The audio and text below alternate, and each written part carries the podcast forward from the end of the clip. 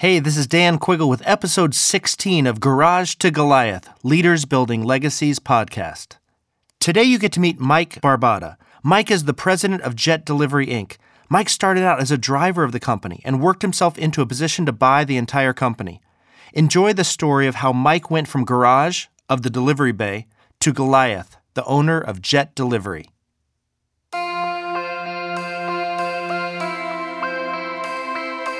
So imagine getting to speak around the world, meeting the most successful, positive leaders, then getting to choose from that group. That's what my show is about learning from the best how to be your best, so that we can challenge ourselves to lead with purpose, impacting lives and communities. Hi, I'm Dan Quiggle, and welcome to the Garage to Goliath Leaders Building Legacies podcast, where we learn, lead, and leave a lasting legacy. So today, I'm pleased to introduce to you Mike Barbata the owner and president of Jet Delivery Inc. Jet Delivery is a full service courier started in Los Angeles and now offers pickup and delivery services in all 50 states. What I really want to discover is Mike's Garage to Goliath story. Mike, as I understand it, you started out as a delivery driver for Jet Delivery in 1972 and then purchased 10% of the company in 1982 and then went on to purchase the entire company outright. Is that correct? That is correct. So help me fill in the blanks. This I love this story. Uh, you know, how did in vivid details of going through, you know, the garage bay of jet delivery to owning the company? So the starting point is a little bit interesting in the sense that I was 20 years old and I was attempting to go to school down in San Diego. And really, that attempt was more like partying and meeting girls and just enjoying life. And it was one night I woke up in the gutter, and the only reason I woke up in the gutter is because somebody wanted that premium parking space that I happened to be laying in. And that day was my aha moment. I I got back to my apartment and I kind of looked in the mirror and I saw that I had long hair down halfway to my back and I thought to myself, am I going to look like this when I'm 30, 40, or 50? And of course, at 20, that was, I mean, that was like a premium old man at that point. And I just decided, okay, this was time to make a change. So I decided I needed a job, and it just so happens that my brother knew a dispatcher who was working for Jet Delivery, and they needed delivery drivers, and I happened to own what back then was called a Datsun pickup truck and so I applied for the job, they hired me, and I started as a driver and then sort of worked my way up through the organization. What an unbelievable experience! And, and love that whole that whole um, description of the story. So, what did that experience teach you? Well, I think that experience was probably my first grooming note of you need to really have a plan and some sort of a goal in life to get to where you want to go. Yeah, definitely. And and and what piqued your interest in purchasing part of Jet Delivery? Like, how did how did that come to be? So, I mean, come on, because you start you're starting as a driver with this with this this car, and next thing you know, now we eventually fast forward to the ownership of the company. But when did that interest start happening? Where where did the opportunity come about? How did you even get a chance to buy you know ten percent of the company? Like walk me through that initial process because there are, there are a lot of people out here who fantasize about stuff like that. Like you know how can we eventually one day be the owner of this organization? Walk us through that process. So I as I started moving up to the organization, I liked it and I liked what I did. It was one of those things we all talk about in Vistage. You finally find something that you have a little bit of a passion for. So I started to learn the business, and the owner of the company, Jim Zahner, really took a liking to me. My father had died at an early age when I was 7. So he he actually wanted to adopt me as a son because his sons were not near as passionate about anything at that point. So he was really my guiding light and probably my mentor to start and he groomed me along the way and after I had been there for a while and was general manager and VP.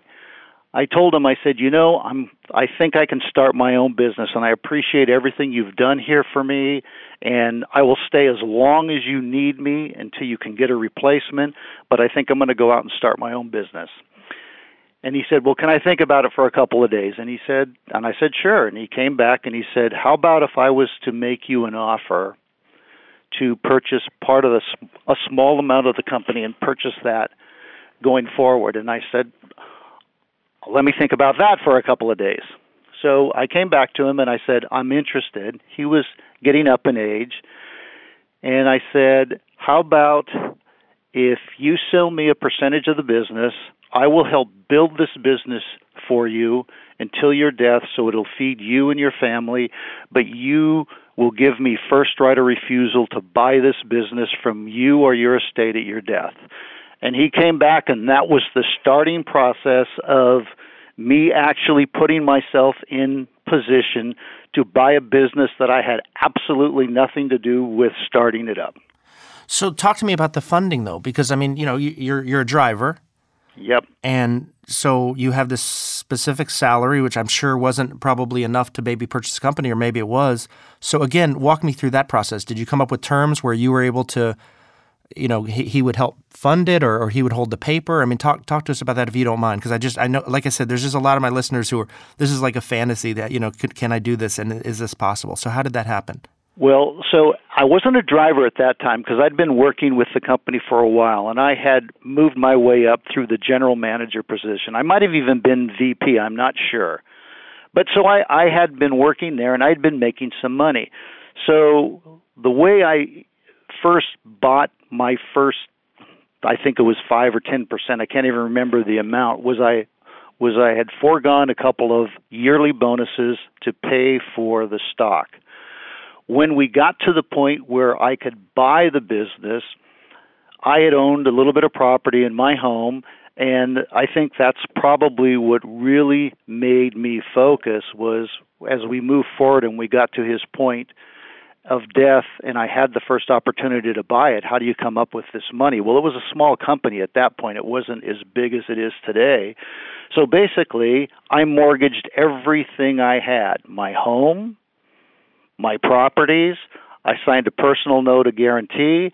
And when you have a small payroll of about 30,000 at that point on the line, it's amazing how early you get to work and get focused on what needs to be done to make sure it does get done. Yes, yeah. Love that part of the story, though. I mean, putting it all on the line, taking that risk. I mean, definitely you have an incentive to make sure this thing's going to go. And were you married at the time? Do you mind if I ask? I was married at the time. Yes. So how did that conversation go? Well, that was a that was a very tough conversation, as you can imagine, because things were as an employee that was fairly successful in a small business. I was still making a fairly good salary. So my wife Gail thought, well, do we really want to do this? Suppose there's a hiccup, and I guess maybe there was, maybe she wouldn't even say it, but maybe in the back of her mind there was really that doubt. Can you do this? I mean, can you really make this happen? So that conversation was a little bit tough, but as a I guess I would say a good or a trusting wife, she had a lot of confidence in me and she said, let's do it. Let's make it work. How exciting. How exciting. So let's describe to me then the company culture. Is the company culture different under your leadership, especially since owning the company outright?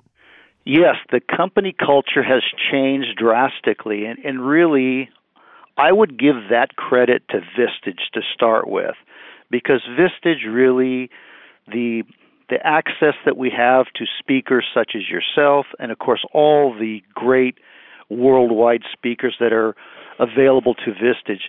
I mean, it just puts that flame in your belly that you know you can make things better. So, the culture in the old days was basically, you know, drivers and people were a dime a dozen. It's after you probably become a little bit more successful that you realize people are the most important product you have in your business and probably in your life as well. So, since you started as a delivery driver, do you think that that experience gave you a more holistic perspective of what would eventually be your company? I mean, you probably view it so differently since you've done all of these positions moving up. So you know how much time things take, or what you know what should really be happening. How has that impacted your view of the company? Well, I don't know how it's impacted the view of the company, but it certainly has helped me establish and run the company better. And, and I think you're right. When you, as a position player on a baseball team, when you know all the positions and what needs to be done, you can't have anybody really give you a line or bullshit you through this. You know what needs to be done so you can actually look at it and understand it and probably make really impactful suggestions or helpful thoughts to move it forward.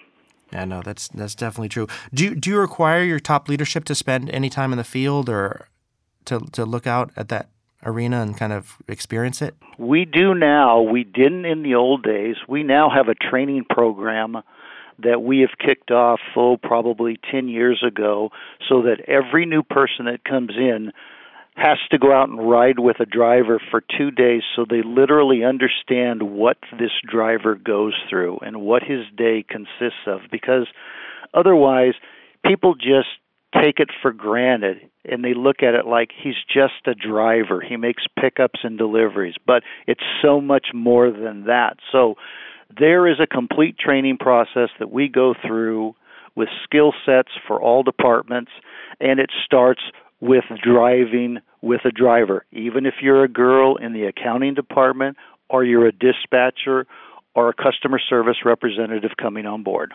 Yeah, no, I think that's great experience. So, how do you, I mean, love that part of it. So, continue on with that. Like, dig a little bit deeper, even. Like, how do you help a new employee understand the culture of the organization? So, beyond having them drive, like, what are the things that you do in those first, you know, few weeks or during the interview that you think separates you as far as creating an opportunity for them to taste the culture of what the company really is like? Well, um, I think, as you probably know, and we learned this all through Vistage as well, and that is, you know, if you can hire slow and fire fast, you're going to be way ahead of the game. So, over the years, we've put together scorecards, processes, and how we interview people really to find out are they going to be a fit for us, but more important for them as well is will we be a fit for them?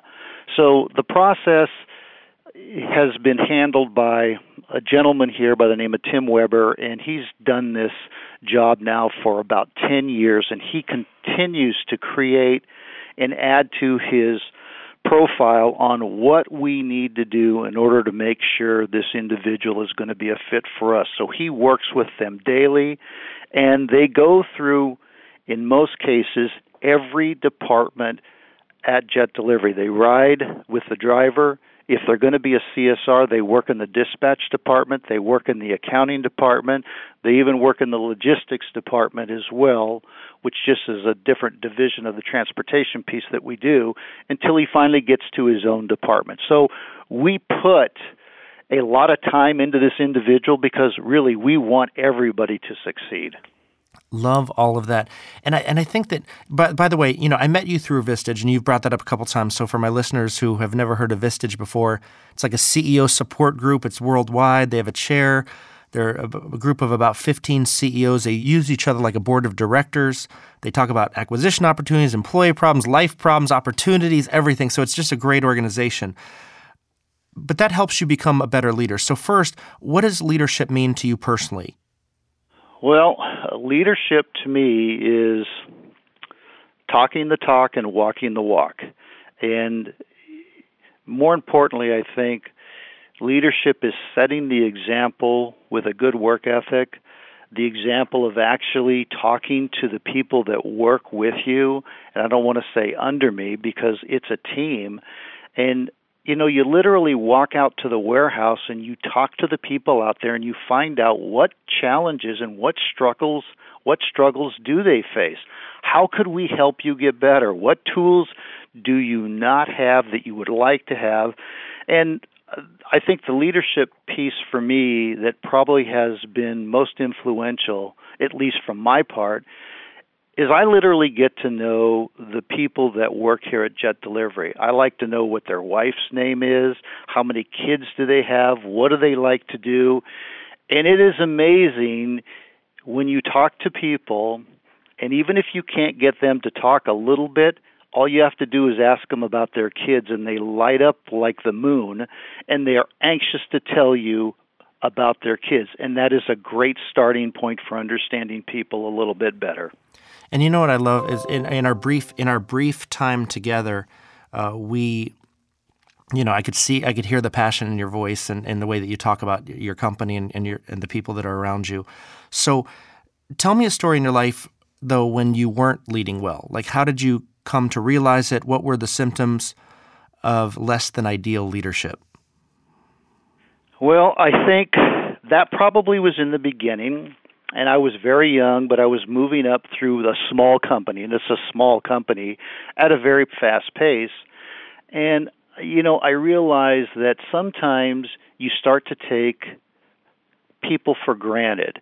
And it's in the term I used earlier, you think people are like a dime a dozen, and really they're not. And so in the beginning of my career, I think I really didn't care about people that much. It's just what do we need to do to get the job done? And if they couldn't do it, let's move them out and get somebody else in.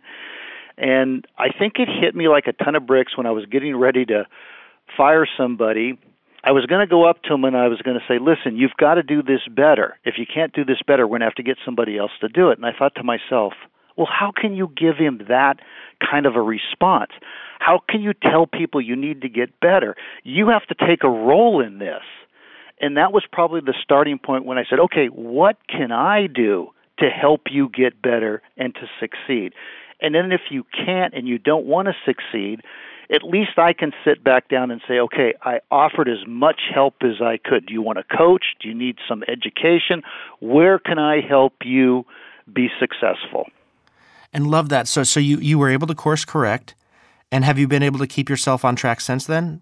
Yes, I think I've I think I've been able to do a really good job. At least if you ask me, I would tell you I've been able to do a really course, good job. Of course, of okay? Course. You know we see all the fault in everyone else, but we're doing just fantastic. That's right. No, but uh, no, but you know at least you're trying, and at least you're heading that direction, and you realize that that was a that was a mistake from the beginning, and that you need good people, and you need to make sure they're engaged. So no, I give you credit for that. That's half the battle is admitting you have a problem, and and then trying to change it. So, what have been uh, some of the most difficult challenges for the company? I mean, you, have talked about growth. You're now in all 50 states. You know, how did you lead through those tough times? Like, what what did you learn? Let's talk specifically for the company, not just you as a leader.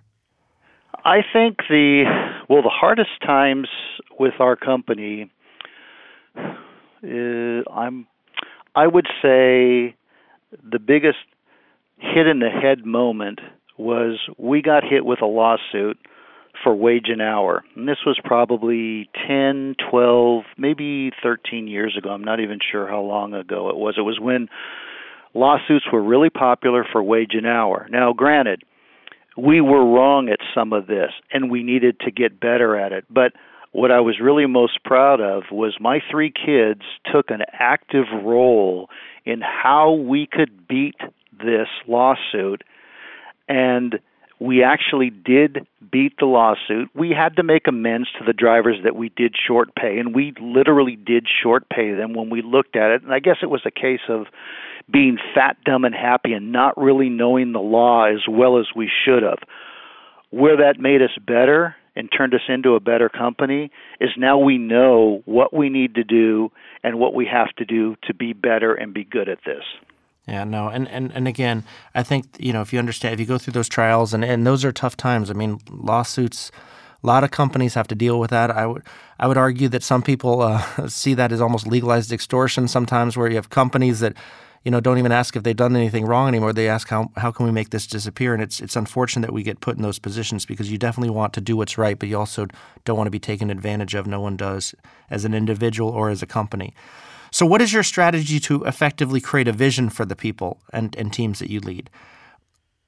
Uh, well, our strategy, we've kind of simplified it, at least in my mind, we've simplified it a little bit. And what we've done for our strategy to help create vision for everybody is I feel we've really created a great corporate culture within the organization we set KPIs for everybody, key performance indicators, and we've made a really good point of trying to get the right people in the right seats and finding the people that care, not just want a job. But then, as we sat down and thought about that, we thought, well, really, what do we really need to do? And the first thing we thought of was we need to figure out what people want in their job.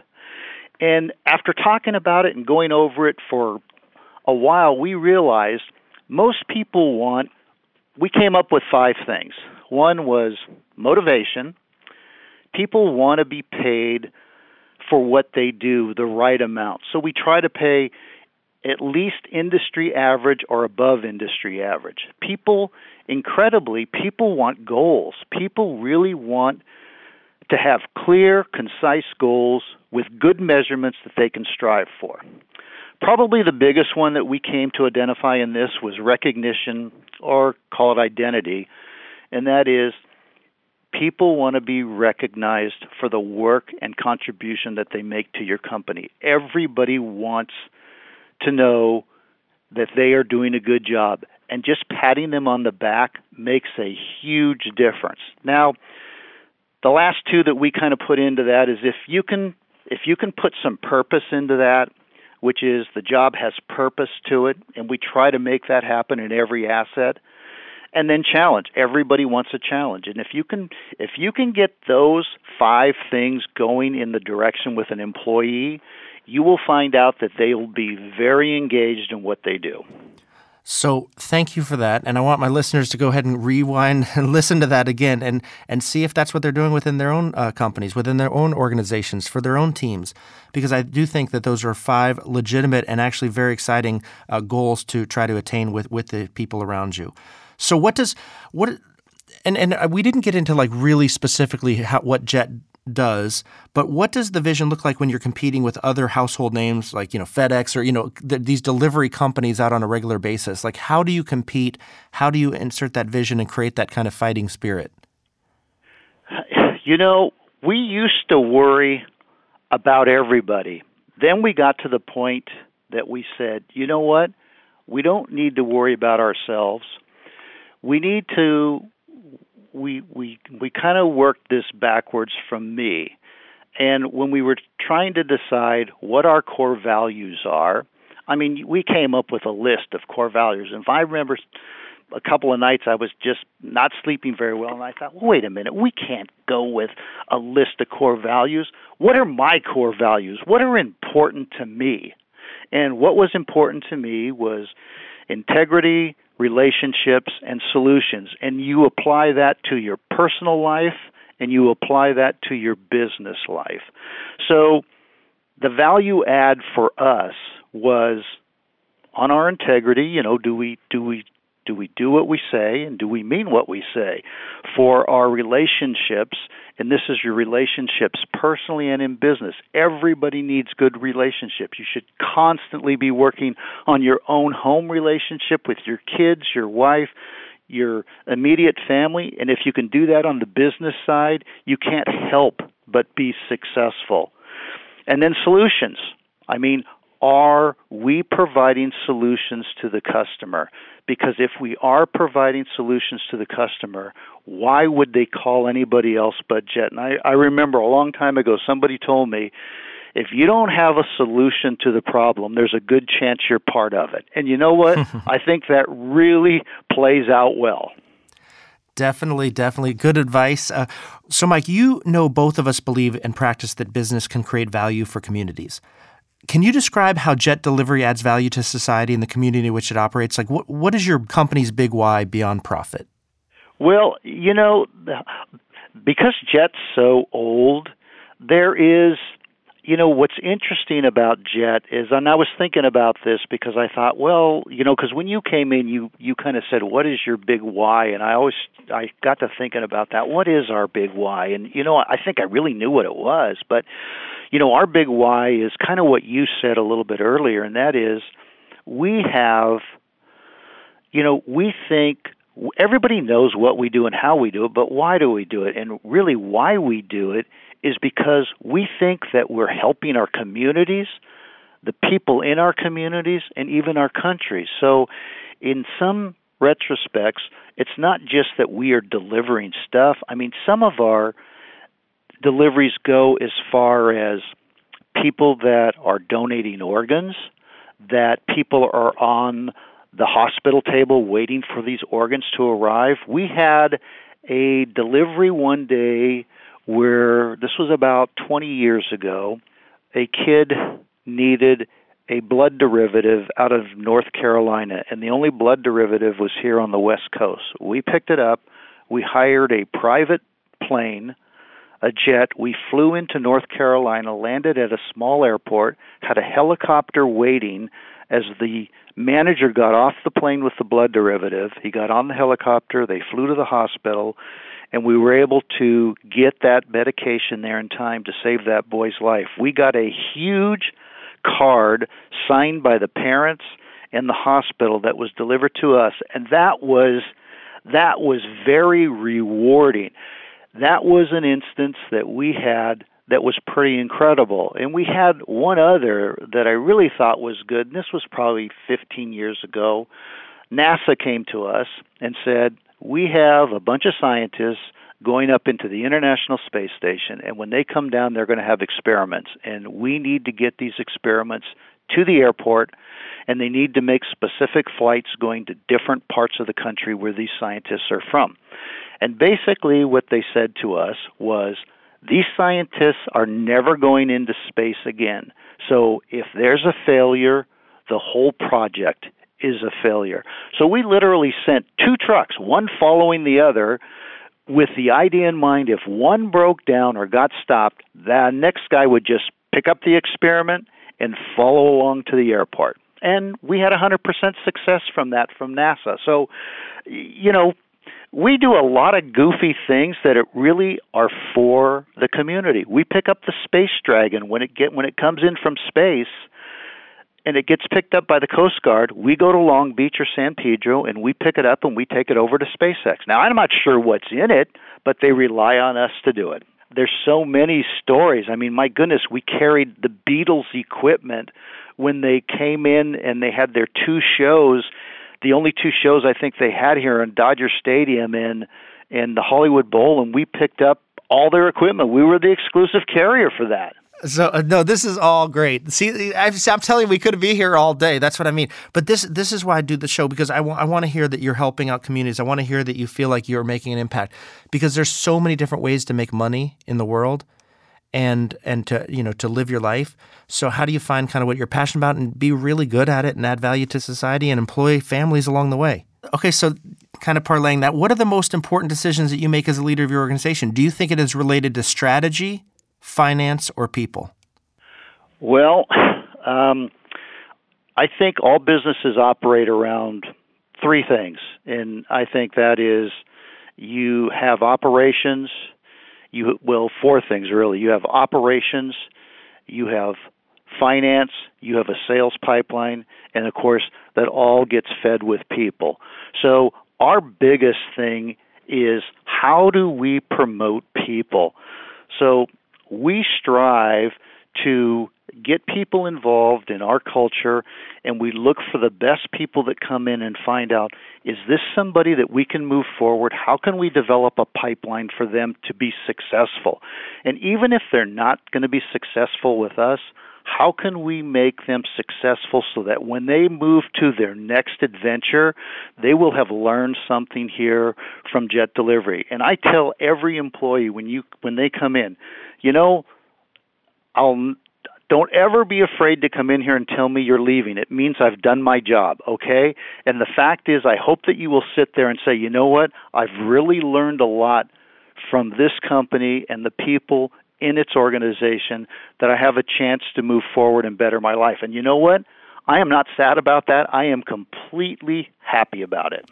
Yeah, Mike, and, and, and I think that that's part of true leadership when you can finally release from all all the ego and everything else and, and not feel threatened by people, but also just proud of the fact that you played a role in their success and they, they will surpass you. And, and, and, not, not being threatened ever by that, but really taking uh, pride in every single part of the process that you've been part of with them. So so you talked about you know have finding that those things within you know each individual. So describe to me and i know this is kind of hard but just if you had to pick one what what would be the one trait that you'd look for in top people and why you know that is actually not that difficult of a question because it's not just one trait i already know what i look for in people i look for people that have a positive attitude that have the willingness to help others, and that they're a problem solver. And you know what? If you can get those three things from people, you're going to find somebody that's going to be successful because they don't look at the glass half full. They look at it as are not half empty but half full and they're willing to tackle a problem where most people are willing to throw that you know pass the buck to somebody else. These people want to look at it they want to peel it back like an onion and they want to figure out what it takes to make it work right.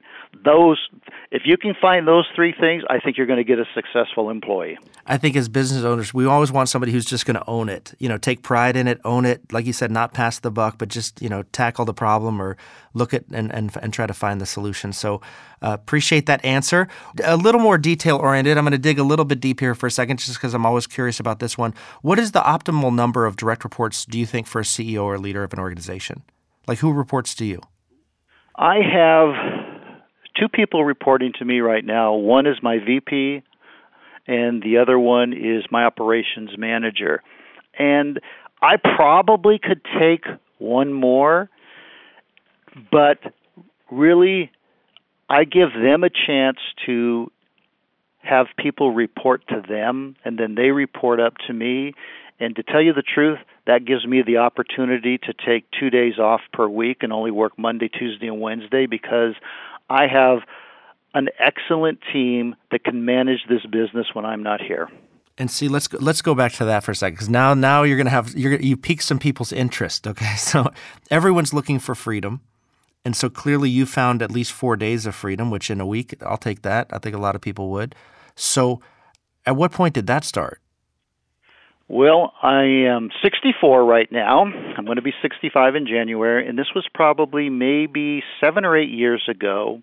I started this process of, first of all, trying to enhance my one on ones with my direct reports, and then how do they enhance their one on ones with their direct reports so that everybody wasn't willy nilly.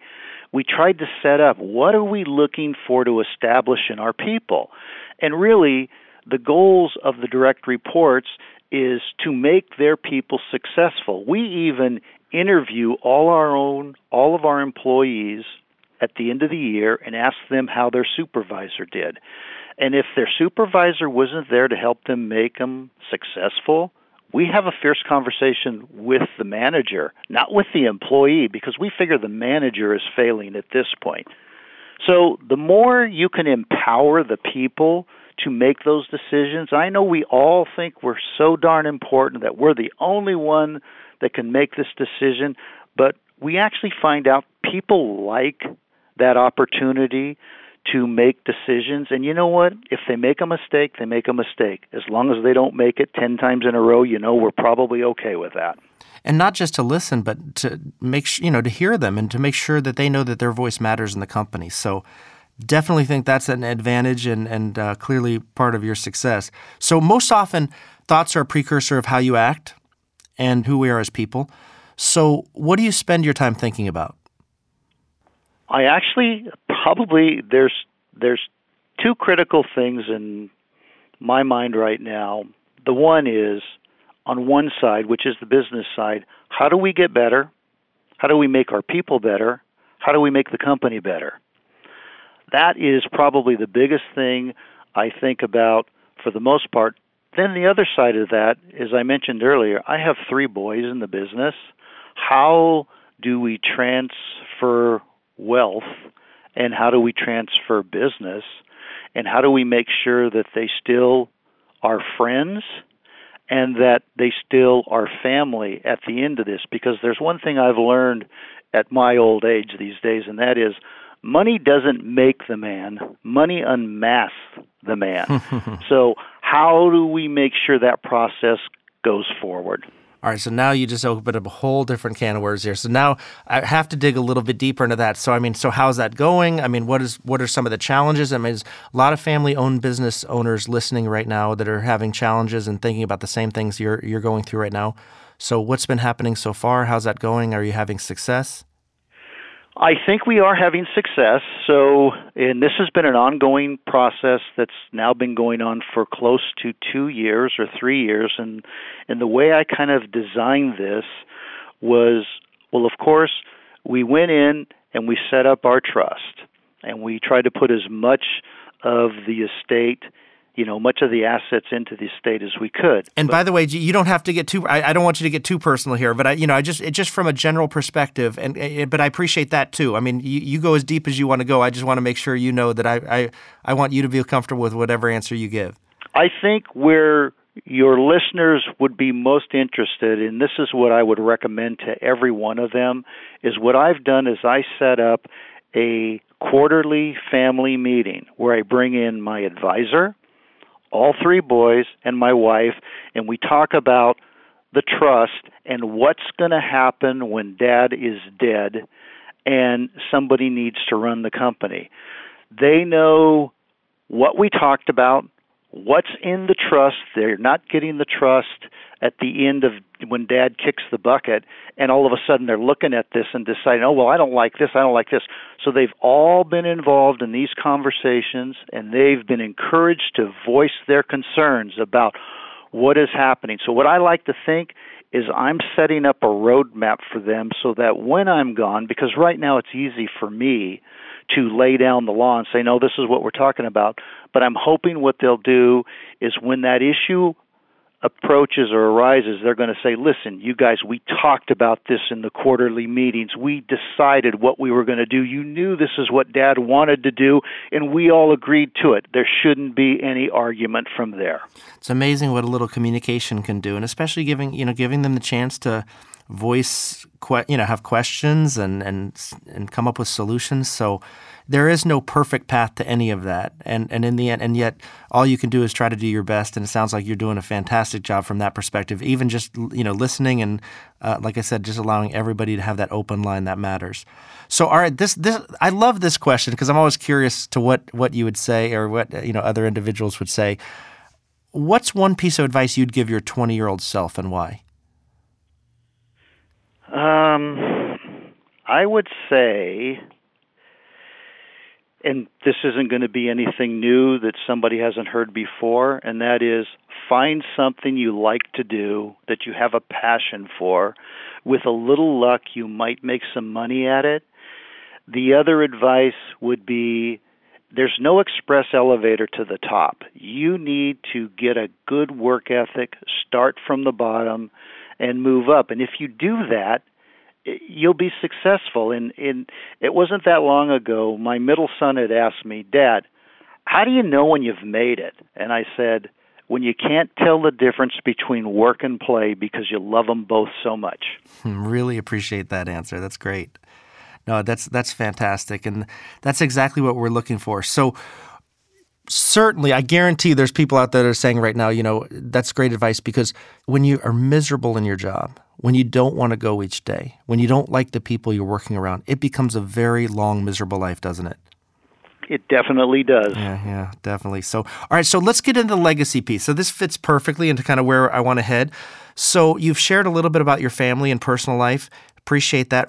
How do you maintain balance between work and your personal life and be present where you need to be? Well, um, I think I always say to everybody, everybody should get the opportunity to be me. Have a three day work week love what you do. I have an incredible team of people, but most importantly, I have my boys involved in this. And even though sometimes there are trials and tribulations with them, but I love having them down here. They're smarter than I am, and they will take this business far past what I've ever been able to do with it. And to have that is just an awesome thing because I talk to so many of my friends that their kids have gotten married, they moved to Nebraska, they don't get to see them but once a year, maybe twice a year, and I get to see them every day. So my balance is, you know, I love coming to work, and when Wednesday gets here, which is the end of my work week, I can't wait to get home because, as you know, I'm going surfing, I'm going to play golf. I mean, I've got a busy schedule that's very active. But when Sunday comes around, my joke to my wife is, Is tomorrow a work day? And she always says, For you it is, but not for me. That's great, and and, and not bad way to work hard and play hard, and just you know be, enjoy each part of where you are in that process. So, what's the best business or life advice that you'd give your kids or grandkids? the best life advice would be work hard, set goals, create a plan, and move forward day by day. Nice, very straightforward, very simple. What uh, and and I think that you know you go back to that happiness perspective, and I always think about that. Like, what would make you more fulfilled today? You know what, Dan? This is going to sound odd. Nothing. I couldn't be happier. I mean, I don't need any more money. Uh, probably everybody, as you get older, you begin to think maybe you'd like more time, but there is there isn't anything that I want for now. I don't need a bigger house. I don't need a private aircraft. I mean, I have my family, which I love to death. I get to work with them. I get to see them all the time, and I and I I listen. I have my health, and Howard Hughes had billions, and he couldn't buy one more second of time. So you know what? This is not a dress rehearsal. You get one shot at it. Hmm. Live life to the fullest. So, do you know how big my smile is on my face listening to you say that there's not one more thing that would make you more fulfilled today? I mean, that's that's the way we should all try to live. And it goes back to how you started. I mean, you started as a driver. You started recognizing that you were on a path you didn't want to take. You, you, you worked really hard to get into a position where you, you know, were respected and you, you had a work ethic within the company. And then you built this great family. And then the family's successful working with you. I mean, a lot of good things happening here, Mike. I mean, it's, it's pretty exciting to listen to. And I think that uh, you're really creating a roadmap for a lot of people who are, you know, sitting there in their own jobs saying, hey, is this where I want to be? Sitting there in their own houses saying, you know, hey, is this the, the leader that I know I can be and or can I be better? And I think you're showing them that you can be. So what causes are you passionate about? Well, um, I, I don't know that I would say passionate. Maybe that's not what you wanted to hear, but this is kind of what I have. What this is kind of what I tell our people in our corporate cultures, which we have every quarterly, and that is at some point, I feel everybody needs to give back to the community in some form or another. Even, and I always raise my hand and say, I might be the crossing guard for five year old kids to make sure they get to kindergarten okay and their mother doesn't have to worry. That's giving back to the community. So, whatever you can do to give back to the community. Here at JET, you know, we give 15 to 20 Thanksgiving dinners to churches in our area that we know that people can't afford to do the Thanksgiving meal. We have a function that's done yearly by our own employees, which is feed the homeless, and we go to a, a homeless area in Pomona, and they make spaghetti and and salad and bread, and the homeless come by. It's a church that actually, you know, that actually promotes it, but we send our people there, and they will actually feed the homeless. And it's interesting when people come back and they realize, you know what, I don't really have it so bad, okay? and we donate to the battered women's organization here. The you know, we we get the drivers and everybody to bring in toys on Christmas so that we can deliver them to a church where they will deliver them to the people in our community is who we try to take care of in where our main office is, which is in La Verne. So it's not that we have a passion for it. It's just that we know we need to do some things to give back to the community because we've been successful. So this is what I love, Mike. And we talked before, you know, no talk of any of those things. And, and I actually appreciate that. But that's what you're doing in society. And I think that there's so many great companies doing so many great things within communities. And it's not like you or anybody else is out there saying, look at me, look at me. That's what we're doing. We're just doing it. And I think we need to encourage that and highlight. That's why I think I appreciate you even bringing up those things because we can really make an impact in society. And we shouldn't have the government telling us what to do or how to treat our employees. We should be going above and beyond to make sure that we're looking for innovative, great ways to treat our employees really well and add value to their families and add value to the community that we live in each and every day. So, love that part of it and appreciate you bringing that up and and clearly you are who you are because somebody had an impact on you. And so, is there someone who has had a significant impact on you as a leader, maybe a, a mentor? Describe that person. What, what was the relationship there? Well, I think it might have been the old owner here which for some reason he took a liking to me. And as I mentioned in the beginning, he actually came to me and he said, "I would like to adopt you." And I to tell you the truth, I think it might have been for selfish reasons on his side that his plan would have been I might have an easier way to pass the estate on or the business on because he'll have my last name. And I mean it was it was really kind of weird to go back and think, I mean, really I'm going to change my name? I mean, it was really, you know, was it was it was pretty nice that the guy would even mention this, but he was probably my mentor to begin with. My father died when I was seven years old, and we were poor. We got some sort of a social security pittance that came in. It was like $220, which was supposed to take care of a family of four or five, including my mom, which we just waited for the mailman to show up so we could get the check and go to the store to buy groceries or whatever we needed. But so my real guidance probably came from Jim Zahner, the old owner of this company. So, real quick, just because I want to just dig a little bit deeper right there. So, he liked you, but there were a lot of other people there too, I'm sure. So, why you specifically? I mean, you had some certain traits or some certain things that you were doing that made him that you stand out. And there are people in, in companies right now that want to stand out. They want to be a great leader. So, what do you think it was that made him take such a liking to you? I think it was maybe my work ethic. I mean, I was there early all the time. I was willing to do the job that needed to be done. And I think he knew I cared about the company, and that was his passion. I mean, he started this business from selling an old Maytag washer, and they made deliveries back in 1950 on motorcycles, bikes, and you know, old old Ford pickup trucks. So, I, I think that he liked the idea that somebody here actually cared about what he cared about. You know, it's kind of like a coin collection or an art collection. Nobody really cares about that except for the owner for the most part. No, definitely. And, and and when you have that passion, I mean, it just it's addicting to be around. And so I'm sure he probably saw himself in in, in you and his passion for the company and, and that match with yours. So I give you credit for that because it, it's hard to stand out at any point in your life and you stood out and, and, and represented something that he believed into him and that's why you had this opportunity and that's why you're able to go from garage bay to owner of the business. So really in that same vein and in my speeches i ask the audience to answer the question you know from a legacy perspective like how do you want your children to describe you to their children?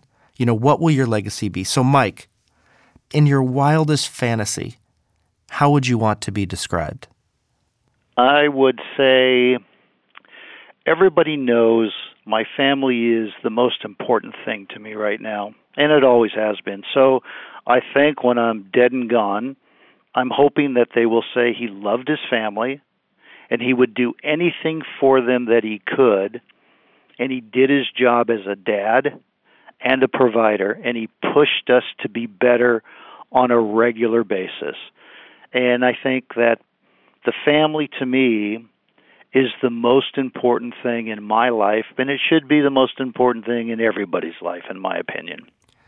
Mike, you can't end better than that. I mean, what a, what a strong statement. And and again, all we can do is try to be our best, but rising above, challenging yourself to be the best that you can be. I mean, that's that's what this is all about, and clearly that, that's why you've had your success. So thank you for sharing your story, Mike. It is always inspiring and empowering to hear the stories of how others go from garage to Goliath. Thank you so much for joining me. Appreciate it, Dan. I hope you enjoyed the podcast. Please remember to subscribe to the show. Don't just listen, subscribe. This will help others discover us. And please, as a personal favor to me, write a review.